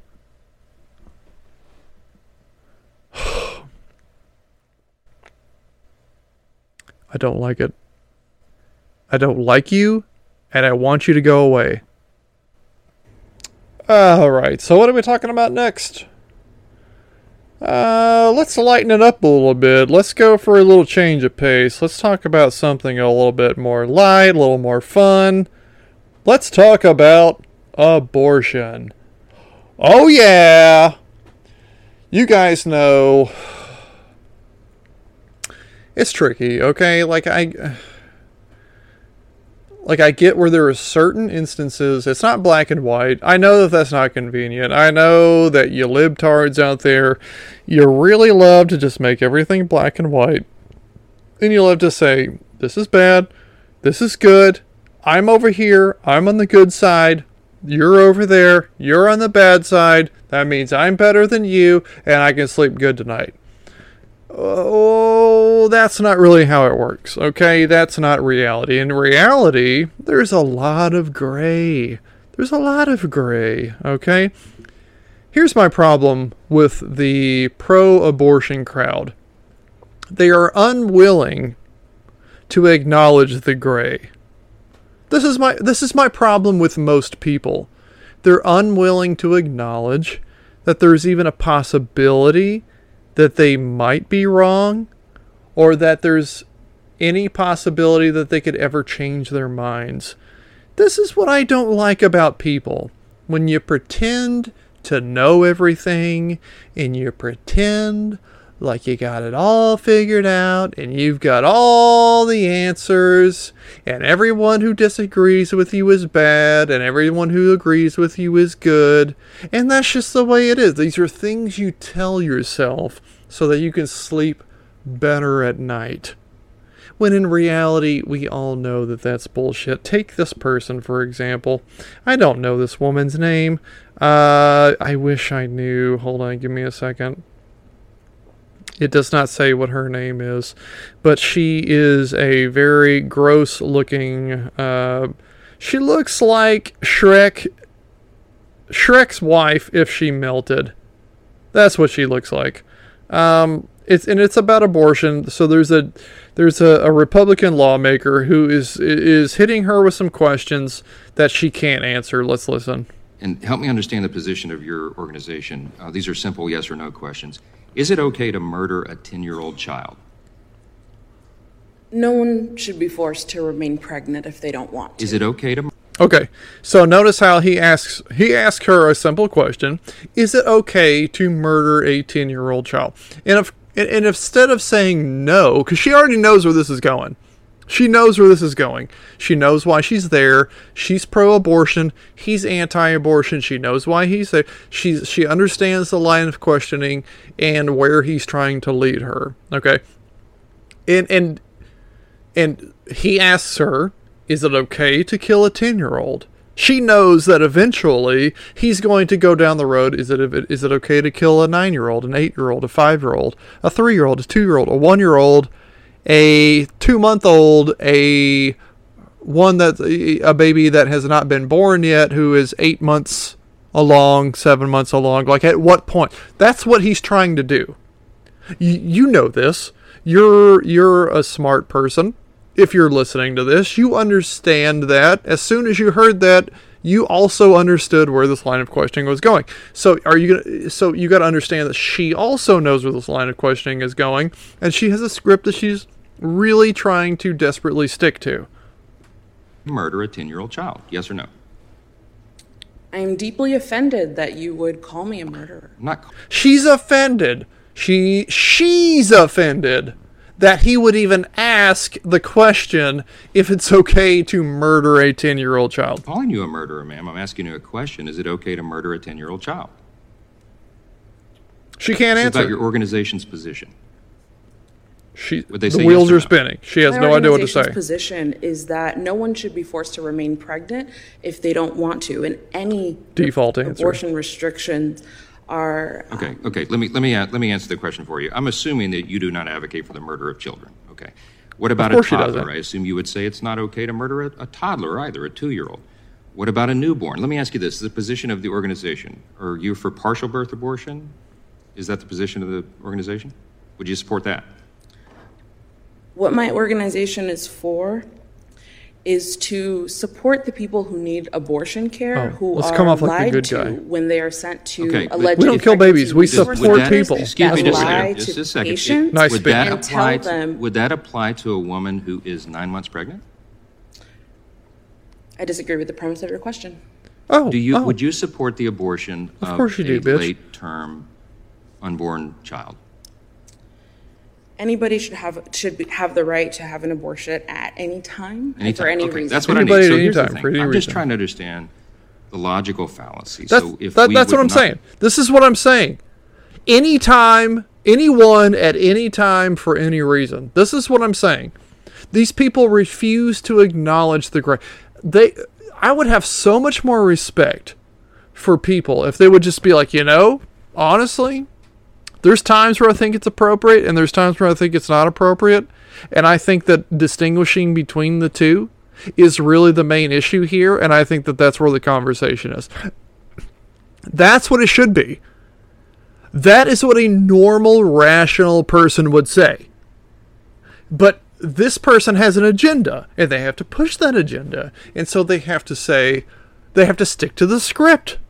Because they have a personal vested interest in this ideology and their entire livelihood depends on this. So they have skin in the game. They have incentive to push this certain kind of narrative for their own personal gain. And that narrative is that anyone should have an has the ability to have an abortion for any reason at any time. Really, at any time. You're dilated to a 10. You're starting to deliver. The doctor sticks something in there and punctures the baby's brain and kills it as it's on your way out of the vaginal canal being pushed by your contractions. It's on the way out if you waited five more minutes, it'd have been here. It'd have been born, and it'd have been a human life. But five that at that point, you're telling me at that point, no, of course, a fucking course not, of course not. So how could you say that? How could you say it anyone at any time for any reason? You are automatically disqualifying yourself as a logical human being, and I automatically don't trust you. Who the fuck put this person in front of this. Who okayed this woman to go in front of this guy to answer questions? Who the fuck did that? Not support, and I'm, i mean this sincerely, and this is not for you personally. I'm talking about the organization. You support an advocacy organization. If it, if it is not okay to take the life of a small child outside the womb, why is it okay to take the life of a small child nine month, nine inches up the birth canal inside the womb. What is the distinction? Help me understand the, the distinction of that. Yeah. What's the distinction? The question. If it, oh, you, she doesn't understand the question. She's the so-called fucking expert. She's the self-proclaimed expert on this shit, and she doesn't understand the question of how a baby who is on its way out, dilated to a nine, on its way out, you kill it, how does that different from killing it after you wait 10 more minutes and it's out completely? She doesn't understand the question. The murder of a small child, right? No one would. No civilized person would. Why do we support the taking of a life of a child right before they're delivered? No civilized person should support forced pregnancy. Does abortion oh, take the life of something nice. that's alive? She was coached on that. Forced, no should... forced pregnancy. You you choose to go out and fuck a guy, and you get pregnant because you chose to fuck a guy, and now that's forced pregnancy.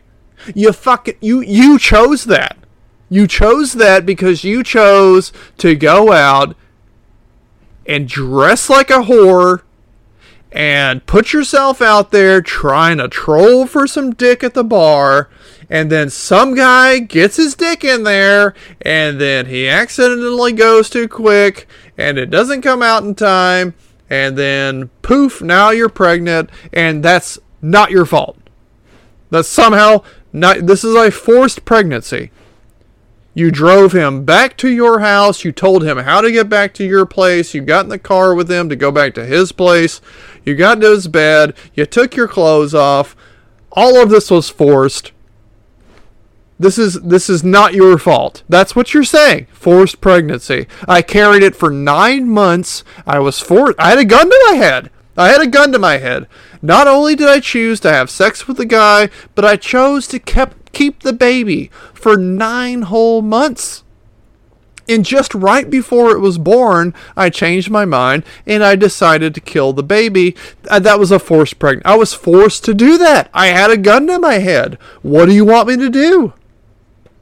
be forced to remain pregnant against their will. Against their yeah, will. Not answer my question. Against their will. Fuck, just fucking, fucking. Let me let me ask the doctor uh, on this screen. Um, is it okay, uh, or let me ask you this: Does abortion kill something that's alive? Take the life of something that's alive? Sir, the way answer. that you're asking these questions actually intentionally invite violence and harassment. What are they doing? Look at what she's doing. Look at what she's doing. Look what she's fucking doing. She knows she can't answer the question, so instead of answering the question, she would rather take the competition. What was I just saying? What was I just fucking saying a second ago? She would rather remove the competition altogether than have to address and compete with the competition. So what she's trying to do now is she knows that she can't win this argument. She knows she can't win. So what she's trying to do is she's trying to invalidate the opponent altogether so that when she doesn't win, she can somehow still save some amount of face. To both of us, to all of us. I'm sorry, that I is an reject absurd response. You're a medical doctor. Tell me if the, the tell me if the the if there's an unborn child in the A- womb or a medical If- doctor can't even answer this question. When you when you dismember something in the womb, is that a human being or not? It's a living being, yes or no? I am here to talk about medical Can't answer it. care. Yes, this is a direct question about medical care, ma'am. You positioned yourself as an expert on the issue. Are we taking a life or not? Is it a life, yes or no? What you are discussing is not the reality of how abortion care is delivered in this country. If you know, if we were in a Abortion care. courtroom, You like I how would they say call that it that's abortion non-responsive. Okay, so abortion care. By the way, I got this video from BizPac Review. I've been getting a lot of videos from them. I'm actually going to subscribe right now because I feel bad that I haven't already. Um, they have a lot of really good videos. Um, I hope I don't get copyrighted or whatever for using their stuff, but it's like a public thing. I'm not going to play the part where the person from BizPac Review actually actually starts talking. Uh, but no, they have really good stuff. So uh, go go to their website, uh, bizpacreview.com or on, on YouTube. They just play like short little clips, and then they have people like talk about the clips that just played, kind of like what I'm doing right now. They do a really good job. I, I like their videos. So go BizPac Review. Go, don't don't sue me. I'm giving you credit. Okay, I'm I'm trying to do the right thing here. Um, but anyway, I mean it's uh, just this the black and white approach to abortion of it's it's it's either all good or it's all bad. Like there, there's another one. I'm about to show you another video or play for you. I don't have video i'm all audio but i'm, I'm not going to show you a video but i'm going to play for you a video of um, another lady who is talking about abortion. And um, she is she's not anti-abortion she's not pro-abortion she's more pro helping the parents who have otherwise unwanted babies to be able to have a life after the birth of the baby are now predicting that So this is from, poverty, uh, the, the rate of that is CNN. going to go up. Many of these states which by the way i don't i don't you know cnn is bullshit they have an agenda they're very left-leaning of course just as Fox News is right leaning, they are left leaning. If you gotta, if you're gonna acknowledge one, you gotta acknowledge the other. Okay, you can't say Fox News is evil because they're right leaning and CNN is perfectly fine because they're not right leaning. No, motherfucker, they're left leaning. Fox News, okay, they're all they all have an agenda. I get that. I understand that. I acknowledge that.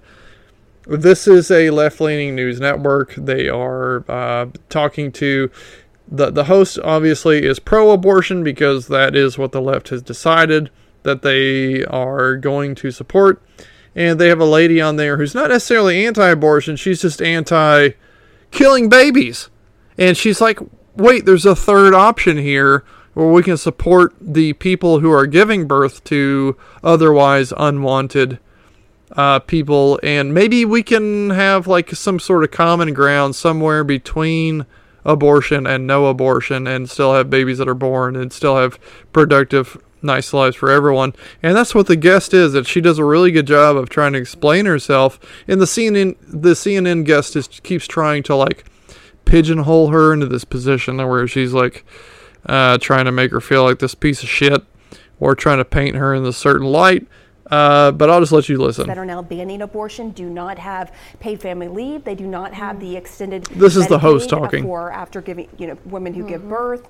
Um, so, if you could explain a little bit more about how you're going to fight for these disadvantaged women who wanted to get an abortion, they couldn't because of the state they live in, and their children who are growing up um, in poverty.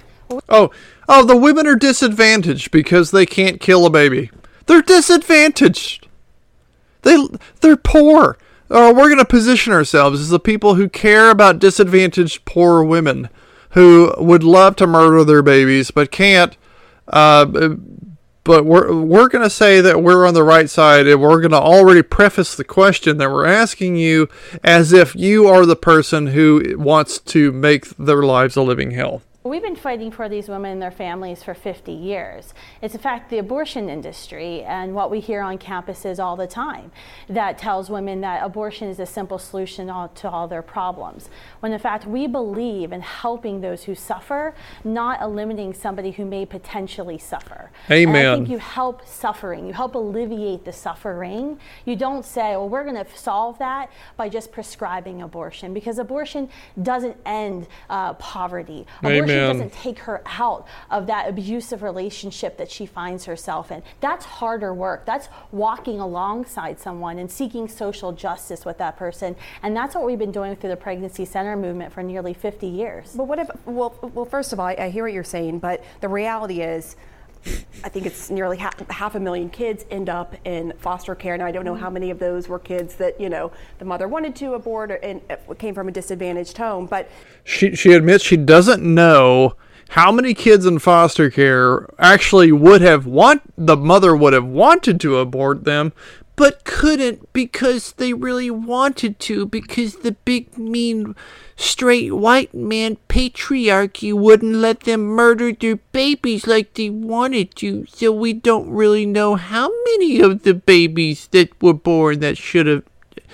Fuck you.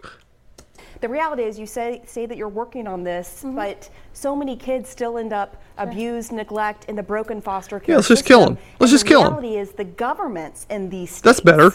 Do not have the resources on the books such as paid family leave, such as the extended Medicaid, to help with these situations. We could definitely talk about those policies. To help with women who kill is, their babies. Is the solution to children in foster care to kill them?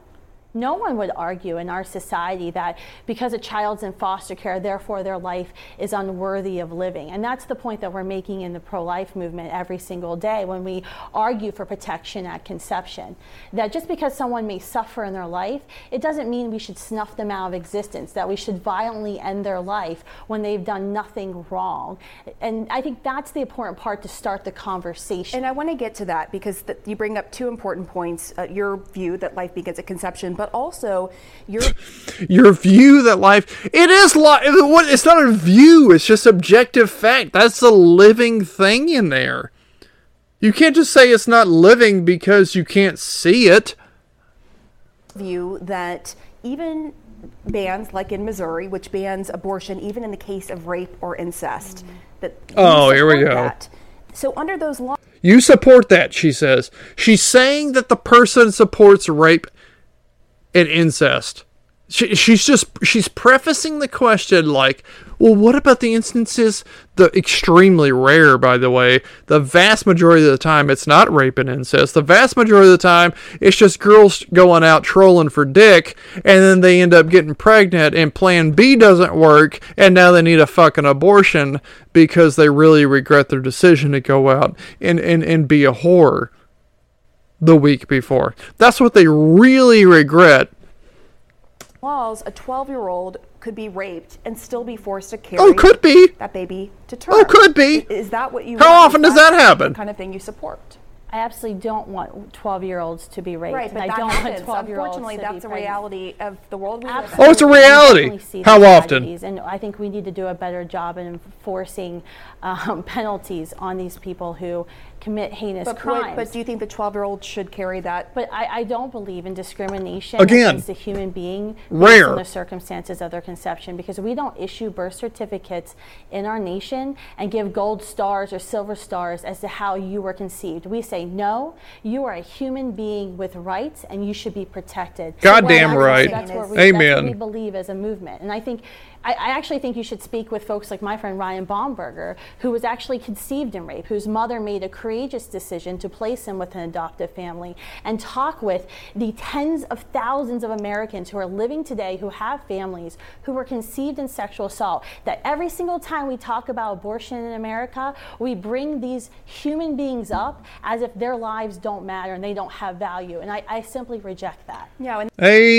Amen. Like, why is it? How could you argue that? How could you be against that?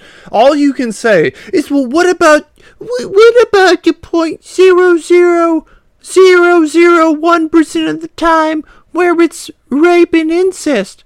Like, okay, bitch, we'll, we'll fucking cross that bridge when we get to it. But my God, are we gonna again? Like I said earlier with the other alphabet people shit, like why are we sacrificing the will of the 99% for the sake of the one? And it's not even that much. It's more it's less than that.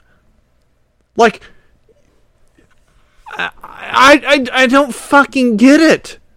You like you you you dig and you search for like the most rare ex- um, exception to the argument that you're trying to make. Oh God, I'm drink. Oh, oh, I switched over to beer now. I'm drinking beer. I'm drinking some more of that citrus honey ale. Mm-hmm. Liquor before beer, never fear. Sounds. Um, what was I saying? I don't know. I'm going to let the lady talk. And that's not what we're saying. The question was about should a 12 year old carry a baby to term if that 12 year old was raped? Clearly, you think yes, that is oh, the case. fuck off, and lady. Have talked to many people who were born even though um, their their their mother was raped, or even though their mother considered having an abortion and chose not to. We've talked again to people extremely along, rare across the spectrum. That's not what we're talking about. Your Catholic faith dictates. That's that the gray- that's the gray area. At the moment of conception, there is a synagogue in Florida that has filed suit claiming that in Jewish law, abortion is required Oh, if fuck. necessary to Now we're talking about protect the health, Jews. mental or physical well-being of the woman. Like Why they're really scraping the bottom of the barrel here. It's not my faith that tells me that life begins at conception. It's science. Well, Thank God. bio- That's true. 96% of biologists agree that the 90 moment of I don't believe conception, that that's- a She's trying to cut her off because she knows she's wrong. Comes into existence. There's Where no you other getting, I just wanna moment know, when where that are you getting the DNA 96% of biologists? Well, where are you fucking getting your numbers, bitch? Where the fuck are you getting your numbers, you fucking CNN host? Where are you getting your numbers, huh? Those are, those are from that's a study from Chicago University of Chicago. Okay, But my uh, producer will and look egg that up because I've read many opinions A unique preparing for this whole-living- segment. Oh, opinions. Doctor, I've read many I just wanna opinions. be clear with our viewers so but that that's science. You can debate whether or not that human life has value. My faith tells me that that human life no has consensus among value, scientists. and that and that faith tells me that that human life should be protected. But science tells us at the moment of conception, when egg and sperm unite, a unique genetic code comes into existence that's never existed before and will never exist again. That is, in fact, Facts. the moment when a human being comes into existence. That is Facts. indisputable. Th- there, there's not a consensus among scientists. There is absolutely not. Well, they is- You know what, bitch? There's not a fucking 100%. There's not 100% of anything, but it's like way, way high. It's like in the high 90s. Okay, bitch? Okay? Like, we know how life works. We know how babies are made. We know what happens when a sperm and an egg combine to make a zygote. 23 eggs, 23 chromosomes from the sperm. 23 chromosomes from the egg combine together to make a 46 chromosome zygote. It then undergoes mitosis to turn from a zygote into two cells and four and eight into a blastula and then it turns into a baby and then it starts to have a heartbeat after like four weeks and then all of its fucking limbs are developed after like eight weeks and it can survive outside the womb at like 24 weeks. I mean we fucking know this. In fact even earlier than that even earlier than 24 weeks. Like we know. Bitch what are you saying There- scientists if there's there- not a there is- consensus. well, That's and let me, let me walk you indisputable. through No consensus, my scientists have said. fucking I've read all ass. sides of it today. sure. I've read from various scientists. First of all, there is a general view that um, a baby, a fetus, reaches viability between, I believe, it is 24 to What did I 28 fucking say? weeks in the That's womb. Um, there is a view that when the egg it, it I know what I'm talking and it becomes an emembryo. That it is just a cluster of cells. That it is no longer. Oh, it's just a cluster of cells. So what makes me We're just a cluster of I heard you cells. Say that, but I'll tell you right now. So what about at? Um, and, and this is I'm That's not all we a are. position, But I, I like to, to challenge and No, this is fun. This is yeah, exactly. I think. I like yeah, having this well, discussion. Yeah. important. so if if a woman goes in, she wants to, she can't get pregnant on her own. So in a lab. Oh, they have to another take, rare exception. um, you know, Let's go down this do fucking rabbit hole. Scientifically, in a lab, they have to put the egg take this one and off. sperm together to create an embryo. Mhm. In the process of trying to get this woman pregnant, the Mhm. doctor destroys the embryos because that's just what happens. Oh, no. Is that doctor then a murderer? That baby was never fucking made! You dumbass! He said he destroyed the embryo. That means before it fucking happened. Like sperm and egg. You mix the sperm and the egg in a tube and you try to inject it in there and it doesn't happen. That's the same as what happens all the time when a guy nuts inside of a woman and she doesn't take. That happens all the fucking time. What are you talking about? You're taking these rare, extremely rare instances and trying to just throw like a wet blanket over like how it always works all the time and pretending like, oh, well, these things are just so common that this is an actual issue. You know what, bitch? We'll fucking cross those bridges when we get to them, but 99.99% of the time, we're not going to have to. Yes, doctors ending human life. We don't, so we a don't doctor define it as trying to get a woman pregnant- code, but that is ending So a human doc, life. so so IVF clinics should be banned. It depends on the procedure that is used But in sometimes IVF. that's what IVF, just all of them happens. should be banned, she says. Taking it to the extreme well. again. There, No, there I'm were- not saying- I'm I had saying a that- question posed to me recently on campus where someone said, "Well, if a woman's having a miscarriage, do you consider her have, being a murderer?" Absolutely not. What? It's not her fault. She didn't choose it. And is sad.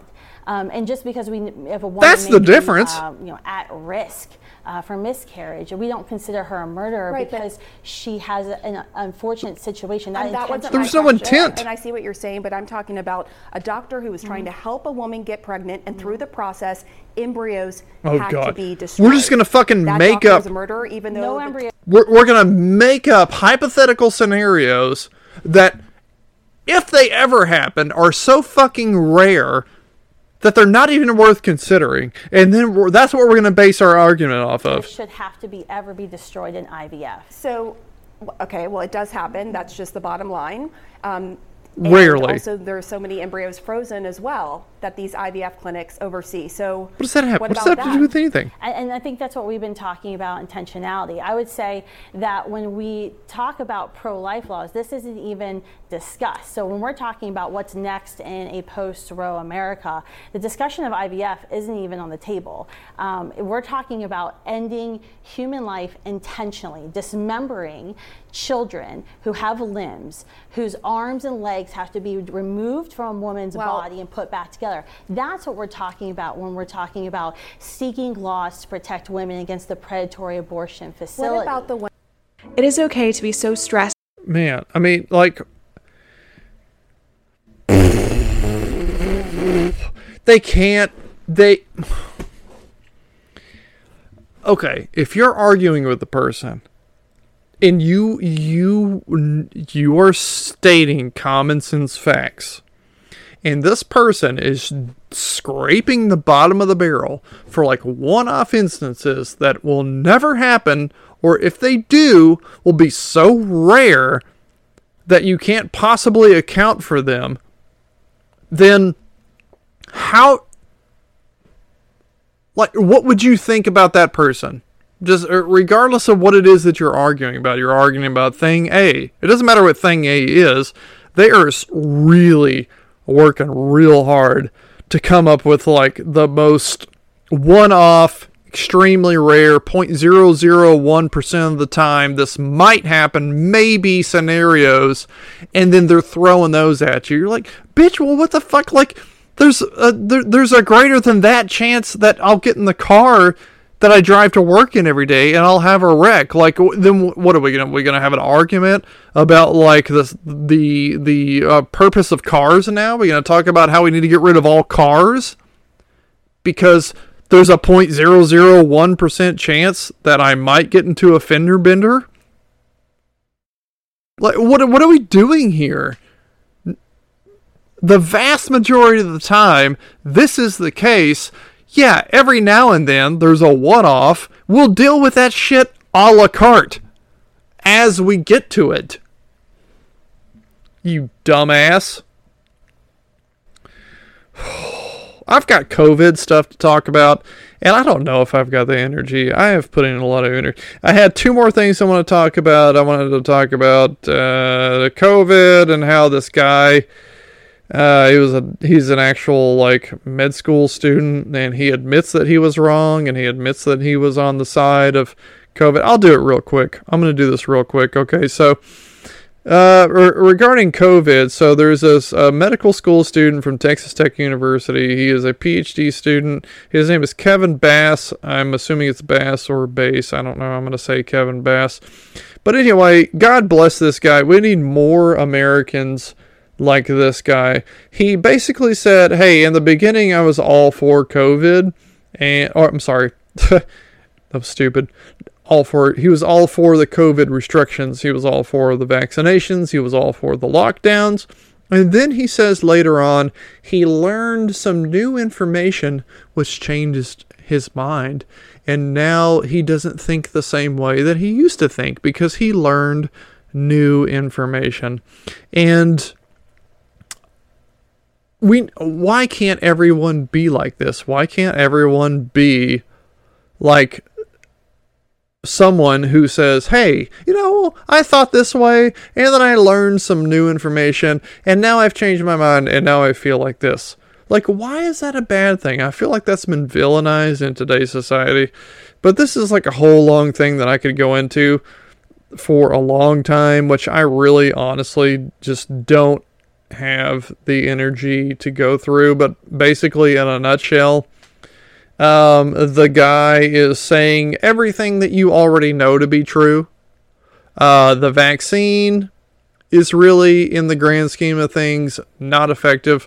You get the vaccine, you may or may not get sick with COVID. You don't get the vaccine, you may or may not get sick with COVID. What's the difference? Well, in one scenario, you, you paid money to have the vaccine. And in the other scenario, you didn't pay money to have the vaccine. But in the end, it's all the same end result. So basically, uh, the vaccine is not uh, necessarily any more effective than it would otherwise be if you were to just actually get the fucking disease and develop natural immunity, which is actually better. That's it in a nutshell. There's lots of studies that now say that the natural immunity is better than the protection that you would get from a vaccine. Um, and, and what else do you need to know? I mean, even if you get the vaccine and you get, you get double, triple, quadruple boosted, uh, you may still get it. Like the flu, you can get the flu shot every single year, and you may or not may may or may not get the flu, or you cannot get the flu vaccine every year, and you may or may not get the flu. You have an equal opportunity to may, maybe or maybe not get the flu every year if you take the flu vaccine or you don't take the flu vaccine. And the same thing is true for COVID. And basically, he's just saying, hey, I thought that uh, in the beginning, I didn't really know what was going on. I was freaked out. I was going along with everything that everything was said because I believed that everyone was acting in my best interest. But then I learned some new information and now I'm on the other side. And he's not a bad guy for doing that because that is just part of being a human. You think one thing, you learn new information, then you can change your mind. That's fine. We need more people willing to change their mind. And uh, that's basically all I want to say because I've almost been talking for two hours. I am tired. I'm a little bit drunk and uh, I'm running out of steam. And uh, that's it. So, hey, if you want to, if you like this episode, if you like the show, um, can you head over to my YouTube channel? I don't have a whole lot on my YouTube channel, but uh, I don't even know. I'll, I'll leave a link in the description. There will be a link in the description to my YouTube channel. Go there, uh, subscribe. I don't have social media. You guys know that I'm very anti social media. Uh, I don't just talk the talk, I also walk the walk. I have no social media, haven't for over, well, for several years now, and um, have no desire to ever have it again. I am so happy without it. I don't want it. Um, YouTube is the only sort of social media, if you even want to call it social media, that I have other than the, the platforms that I post this podcast to, which aren't really social media. There's places I post the podcast to, but uh, the the YouTube channel is really the closest thing that I have to it. It's like if I can get more people to subscribe, I can get more people who will see it, and then more people will subscribe, and then more people will see it, and then more people will subscribe, and then more people will see it, and then they will go to the podcast, and then they will download it, and then I can grow that way, you know. Uh, like I said, I'm a believer in the free market. So uh, if it happens, it happens. If it doesn't, then I guess I'm just not good enough. So if you think that I'm, uh, if you like what you hear, and and you want to hear more, um, you know, I don't know how much longer I can keep doing this for free. I'm going to keep doing it as much as I can just because I enjoy it. But, you know, um, I would really appreciate it if you could just take a moment to click on the link in the description, go to the YouTube channel, like it, watch the videos, maybe get some more exposure there, maybe can grow organically, and maybe something will happen. And if it doesn't, then I guess that's just how it's going to shake out. But anyway, uh, thank you guys uh, for listening. And as always, bedankt voor het luisteren. Bedankt voor het luisteren. Alright, good night everybody. I love you. Thank you.